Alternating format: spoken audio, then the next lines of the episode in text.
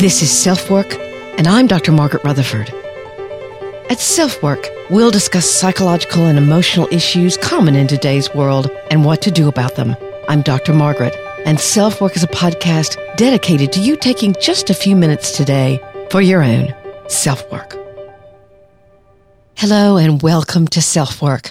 This is Dr. Margaret Rutherford. I'm a clinical psychologist. I live in Fayetteville, Arkansas, and I'm so glad you're here with me today. I started Self Work about four years ago to try to address the stigma that still exists about mental health treatment. I wanted you to be able to hear what a psychologist might have to say. Maybe you're someone who's quite comfortable with psychological and emotional issues. Maybe you're already in therapy. Maybe you've just been diagnosed with something and you're asking a lot of questions. Or maybe there's a third group. You're someone who maybe even has said, I'll never darken the door of a therapist, but you're just curious enough to listen to a podcast like Self Work. So welcome to all of you. I heard something this week that led to this particular episode. It was an example of a therapist's recommendation to one of their patients that led them to a remarkable change, an entire shift of perspective. And I think it happens to be hilarious because on the surface, it's about dishes. Yes, you heard me, dishes in the sink. The story's actually been around for a while, at least two years. It was originally posted at Quora by a woman named Kate Scott. I tried to find her. The only thing I could find about her, she's an administrative assistant somewhere. But gosh, I was so glad that she decided to write about this. The title of her article is Run the Dishwasher Twice. Simple but very intriguing. I wish that somewhere the name of the therapist had been mentioned, but I couldn't find it. But one of my Facebook closed group members very aptly mentioned this particular post as a way of coping with the stress of the pandemic to try to look at your own life through a different lens and see how you could see your own struggles differently or perhaps challenge your own assumptions. The story made me laugh out loud that of course a therapist might suggest something that could turn your perspective completely around 180 degrees. And if it did, it could bring huge relief and a tremendous jump start to someone's hope for change. Because in this particular kind of example, you don't simply view the problem differently. You could even figure out that the problem might not be a problem after all. I've tried to do that myself many times, not just for my patients, but in my own work.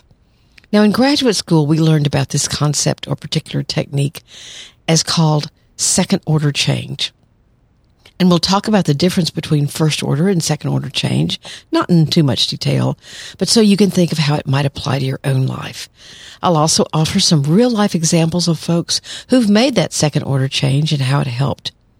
There's nothing wrong, of course, with first order change, but second order change asks you to question and be creative a bit more thinking not just outside of the box, but whether or not the box even exists, or could the box be seen differently. It's actually kind of fun when you get started. Our listener email today is from a woman who's writing about being dominated both at home and at work by men. I'll let you listen to her email and see what you think. I was struck by a couple of things and hope to offer ideas that will be helpful. So please relax wherever you are as both you and I learn about challenging assumptions and what's called second order change. Thanks again to BetterHelp for their support for this episode of Self Work. Their support actually partially funds the price of self work. So I especially appreciate their interest and this incredible offer they have for you.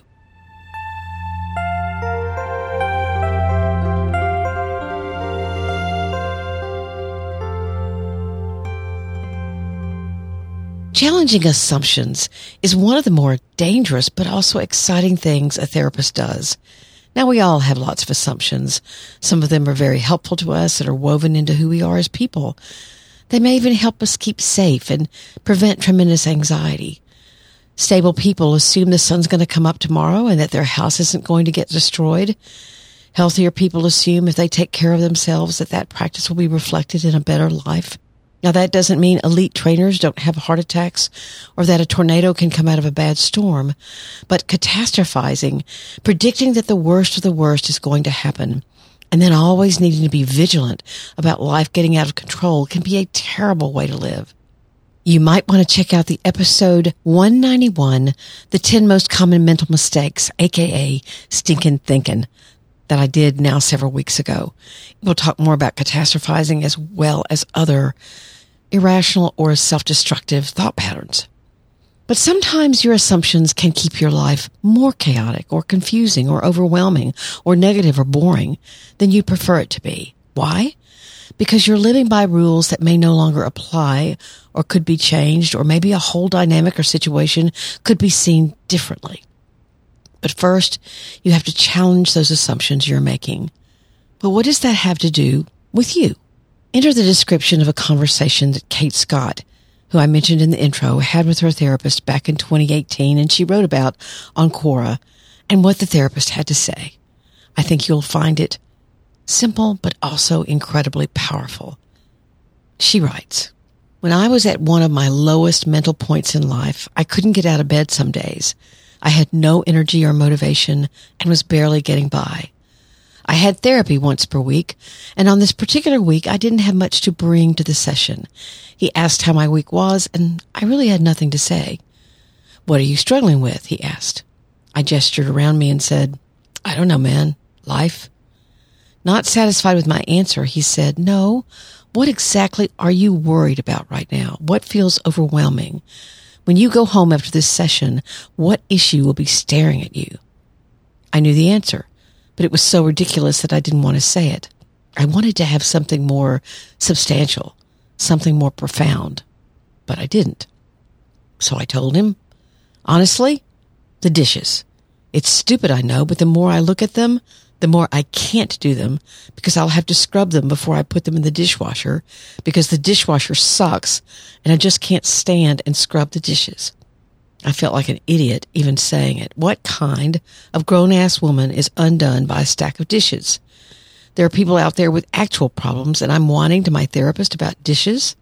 But my therapist nodded in understanding and then said, run the dishwasher twice. I began to tell him that you're not supposed to, but he stopped me. Why the hell aren't you supposed to? If you don't want to scrub the dishes and your dishwasher sucks, run it twice. Run it three times. Who cares? Rules do not exist, so stop giving yourself rules. It blew my mind in a way that I don't think I can properly express. That day I went home and tossed my smelly dishes haphazardly into the dishwasher and ran it three times. I felt like I had conquered a dragon. The next day, I took a shower lying down. A few days later, I folded my laundry and put them wherever the F they fit. There were no longer arbitrary rules I had to follow, and it gave me the freedom to make accomplishments again. Now that I'm in a healthier place, I rinse off my dishes and put them in the dishwasher properly. I shower standing up, and I sort my laundry. The point here is not to take this literally, of course. Rules do exist. We stop at stop signs and for ambulances. You brush your teeth for several health reasons. There are rules all over the place. But what the therapist was challenging was the shame she had for not doing the dishes. Instead of accepting her struggle and her issues with her dishwasher and finding another way to free herself up.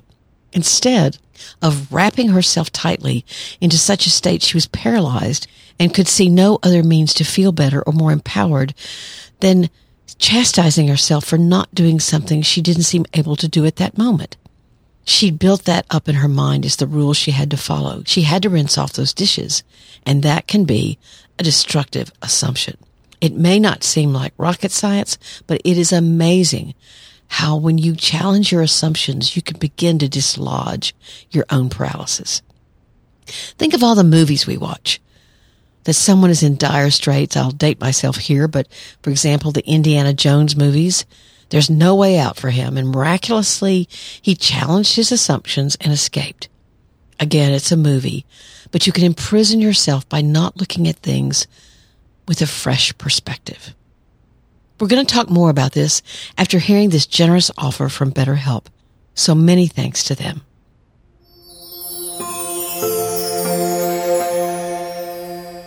BetterHelp has now been a sponsor of Self Work for a few months, and I've been hearing how pleased you are with their services.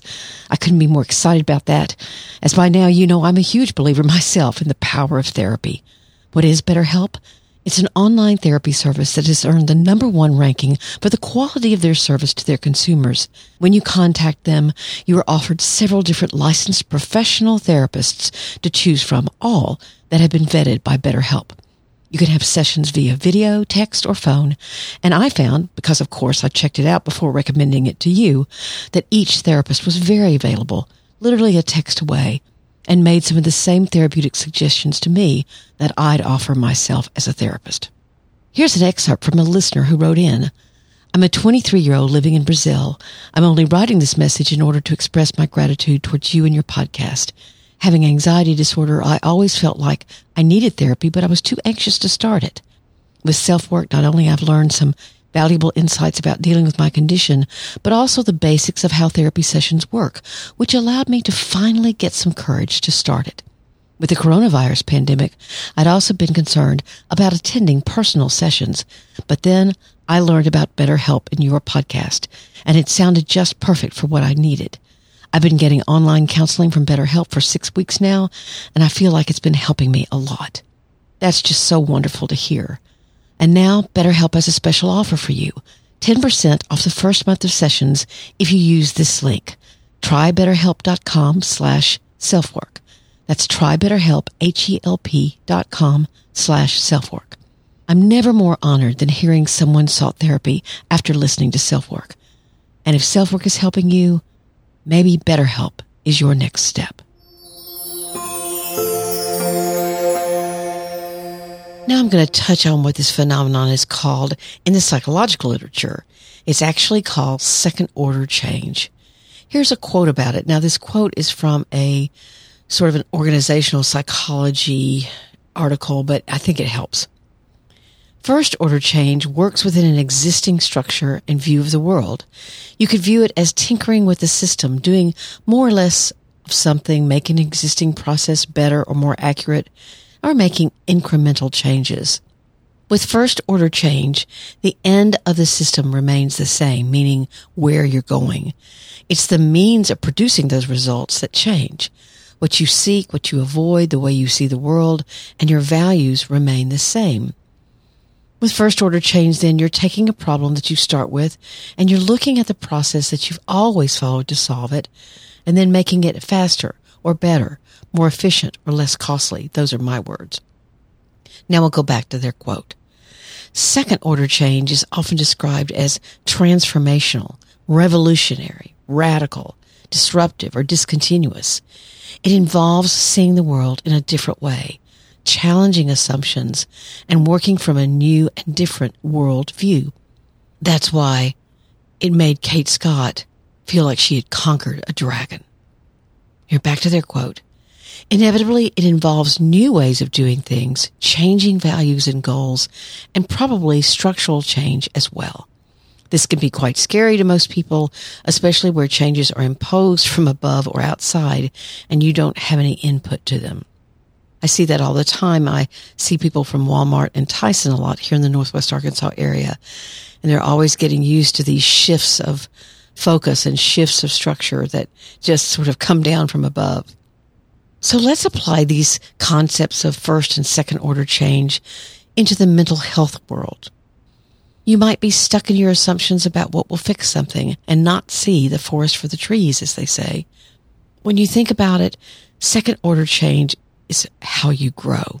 For example, with me, instead of my anxiety being something I told myself I had to conquer or get rid of, finally I had a therapist who said, no, your anxiety is something you manage and learn from. It's just as important a part of you as the part of you you're proud of. Here's another example. Instead of feeling as if you have no options other than to stay in an abusive situation, you can challenge the assumptions such as, I'm not worth leaving for. Replace it with the assumption, I am worth leaving for. Now, what are my obstacles? You can hear how shame keeps you stuck just like not doing the dishes was keeping this young woman stuck. It's kind of like eating your dessert first. Who says you can't? Gosh, you know, the examples really run the gamut here. For ageism, for example, where, oh, 50 year olds would never do this, or I'm too young to aspire to this. You're allowing age to dictate your assumptions, what's appropriate or not. Here's another one. Again, completely different topic. Let's say one of my patients says, I know I should exercise and I can't make myself, but if I lost weight, then I would feel like being with friends, but I've got to lose weight first. Look at their belief, their rule. Here's their assumption. Only when I am thinner do I feel good enough to be with friends or I'm worthy. Now, what would you say to someone else about that? Would you have your friends step on a scale and tell them they're not invited to be with you because they weigh more than they did the last time you saw them? No. You could turn this around. Just call one friend, do a FaceTime, set something up, but challenge the assumption that something about the number of pounds on a scale has to do with whether people love you and want to be with you. It does not. All you have to do is start moving the pendulum in some way, anyway, and challenge the assumption that keeps you in shame and makes it seem impossible to live life more fully. Here's one more example that I might have used a hundred episodes ago. So if any of you remember it, my hat's off to you. Years ago, I worked with someone who'd left an abusive relationship after years of struggling with the decision. She got a very good job and actually was doing pretty well. But she came in one day and said, I'll never feel better about myself. I can still hear his words ringing in my ears and they're just too loud. So kind of like the therapist in the story, I asked her, when she walked in her apartment after work, what was the first thing that she beat herself up about? Again, similar to the overwhelming question before, the therapist said, so what overwhelms you? And my patient smiled. She said, I know exactly what it is. I reach up to turn the light switch on that controls the ceiling light, and it's out. It's needed to be changed for weeks. After that, I stumble around and kick myself for not doing such a simple thing. So I asked her if she had light bulbs. No. Can you get bulbs? Yes. Do you know where to get bulbs? Yes. Do you have time to get bulbs? Yes, I could do it on my lunch break. Do you have a ladder? Yes. Can you reach the light if you're on the ladder? Yes. So her assignment for the week was to go get a bulb or two, assign herself a very specific time to get the ladder under the bulb, like perhaps early in the morning before she went to work, and then change the bulb. That was her only assignment. She returned to therapy the next week, coming in smiling. I did it. And how do you feel now? I said. So much better. But I don't know why. The why is that she challenged the assumption that there was nothing she could do about these voices in her head. No, those voices aren't going to go away for a while, but they don't have to prevent her from looking around her life and doing the small things that will help her feel better and more competent and more control and will challenge the assumption that she's not worthy. Her shame was keeping her paralyzed and in fact, the first step was as simple as changing a light bulb. And you can do it too.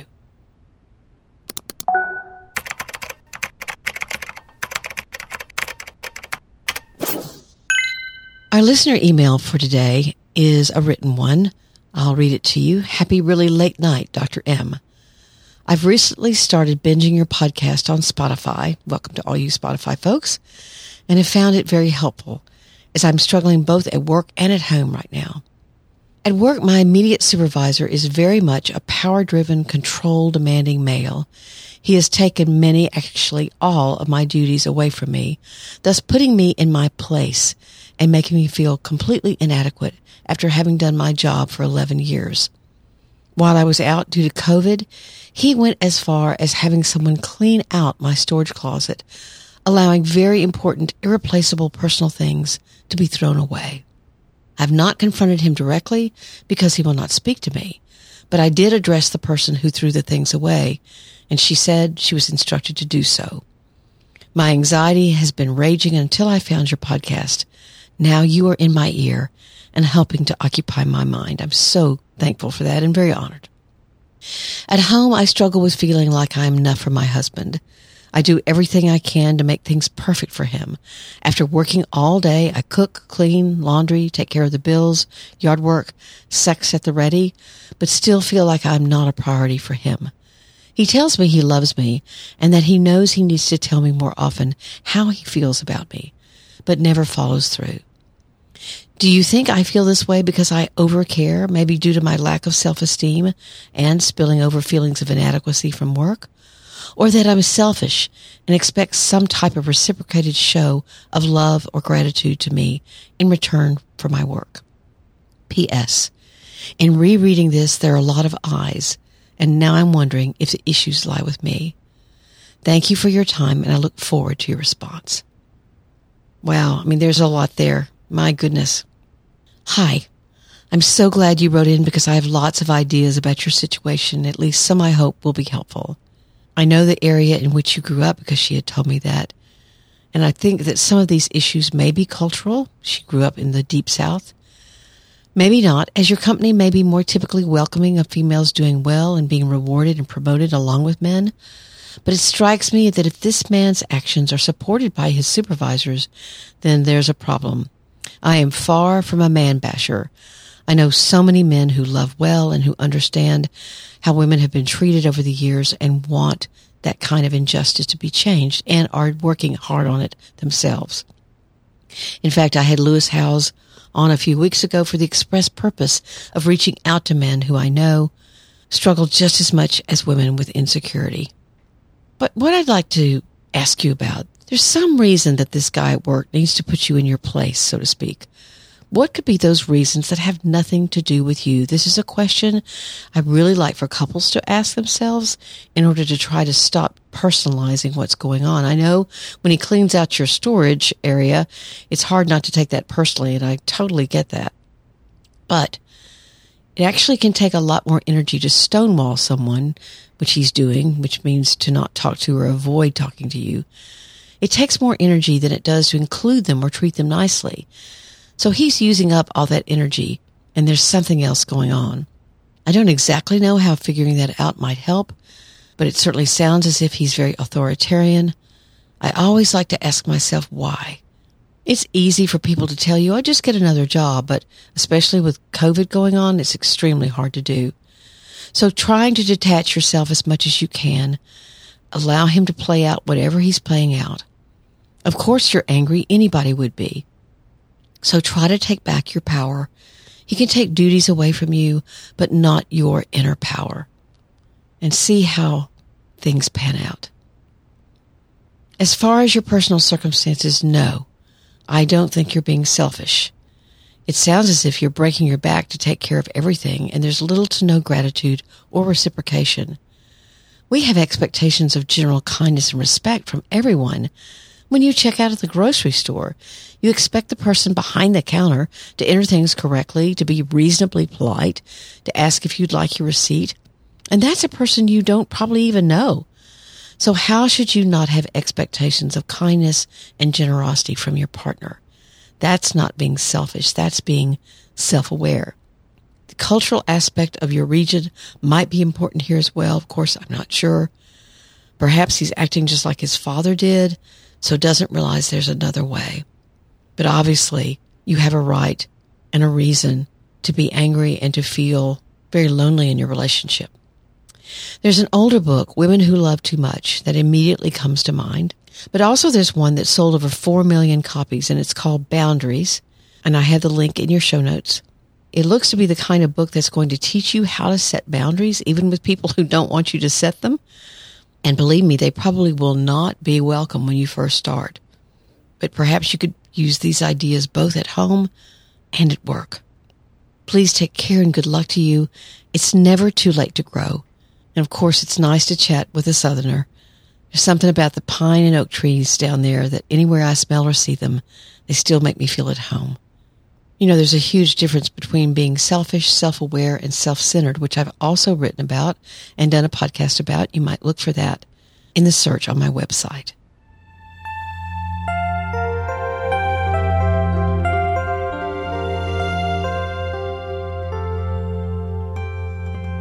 Thanks so much for tuning in. I've received some wonderful ideas for future podcasts from you over the last few weeks, and I'm adding those in. One listener wants me to talk about OCPD or obsessive compulsive personality disorder. And I thought along with that, I'd cover some of the less well-known personality disorders in that episode.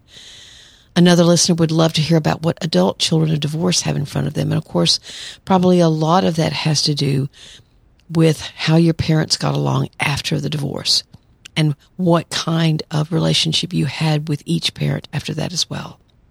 I'll look forward to providing those episodes for you. Again, thank you so much to those of you, and there are a lot of you who've really added to the ratings and reviews of both my book, Perfectly Hidden Depression, How to Break Free from the Perfectionism That Masks Your Depression. And you've left me now 135. That's up from 125 when I just talked about it last time. Ratings and reviews. It means the world to me. And I love hearing what you actually have to say in a written review about the book. What you liked about it, what you found intriguing, what part of yourself was challenged by the book. I love reading about that. And then, of course, to those of you now reaching at 870 who've left ratings and reviews on Apple Podcasts, thank you so much. And again, welcome to those of you from Spotify and iHeartRadio and Player FM. Our numbers are growing. I think by the time this month is over, we will have reached 95,000 downloads for this month alone. it's amazing to me. So thank you for being with me on this journey. You can reach out to me at Ask Dr. Margaret at drmargaretrutherford.com. You can go over to my website at drmargaretrutherford.com and subscribe there. You can subscribe on Apple Podcast or wherever you listen, but you can subscribe there as well and get a weekly newsletter. That's it. That will include a message from me, my weekly blog post, and the weekly podcast. It's a really easy way of keeping in touch with me. Please join me over at Instagram. I'm having fun over there. Again, it's instagram.com slash Dr. Margaret Rutherford. And I'd love to invite you to join me at my closed group, facebook.com slash groups slash self-work. We're a widely diverse group and warm and caring with one another. We ask each other for friendship, for laughter, for empathy and sincerity. And we'd love to have you with us. Again, that's facebook.com slash groups slash self-work. Thank you again for joining me. Take very good care. Stay safe and healthy. I'm Dr. Margaret, and this has been Self Work.